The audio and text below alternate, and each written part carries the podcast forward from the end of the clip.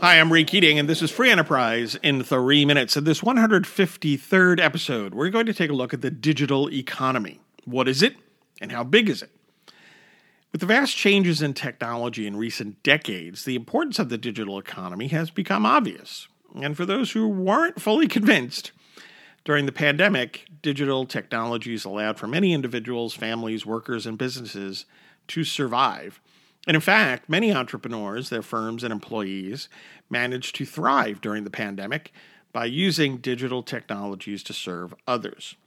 Now, what exactly is the digital economy? Well, the U.S. Bureau of Economic Analysis recently published a study offering a measure of the digital economy. The authors define the digital economy as covering three major categories of goods and services. First, is the infrastructure of the digital economy. That is, the physical materials and organizational arrangements, or the hardware and software, supporting computer networks and information and communications technology, goods, and services. Second is e commerce, or the sale of goods and services over computer networks, covering both retail and business to business sales. Third are, as the BEA explained, quote, priced digital services or services related to computing and communication that are performed for a fee charged to the consumer.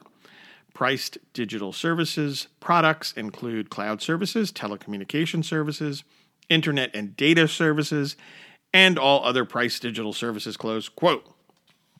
So, what are we talking about in terms of size then? Here are the three key findings or takeaways from this study.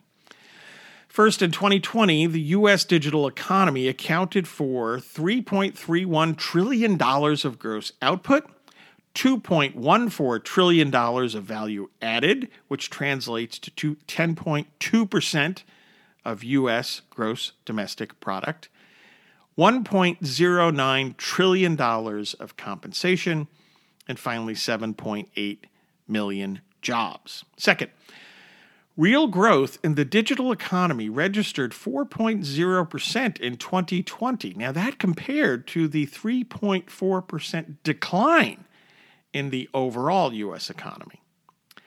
And third, as for gross output from the digital economy, real growth averaged 4.8% from 2012 to 2020, which was more than three times the 1.5% average growth rate in the overall economy.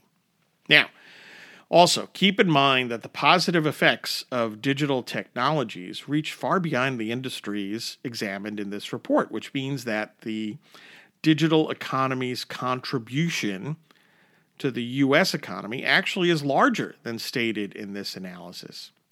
Indeed, it turns out that from entrepreneurs and small businesses all the way up to so called big tech, the digital economy is very much a big deal. Thanks for listening. By the way, please pick up the paperback, hardcover, or Kindle edition of my book, The Weekly Economist 52 Quick Reads to Help You Think Like an Economist, and perhaps buy a copy for others in your life, especially high school and college students. Like and follow us on Facebook at Free Enterprise Economics and on Twitter at Free Enterprise 7, and subscribe to the Free Enterprise and 3 Minutes podcast. Take care, and hey, think more like an economist.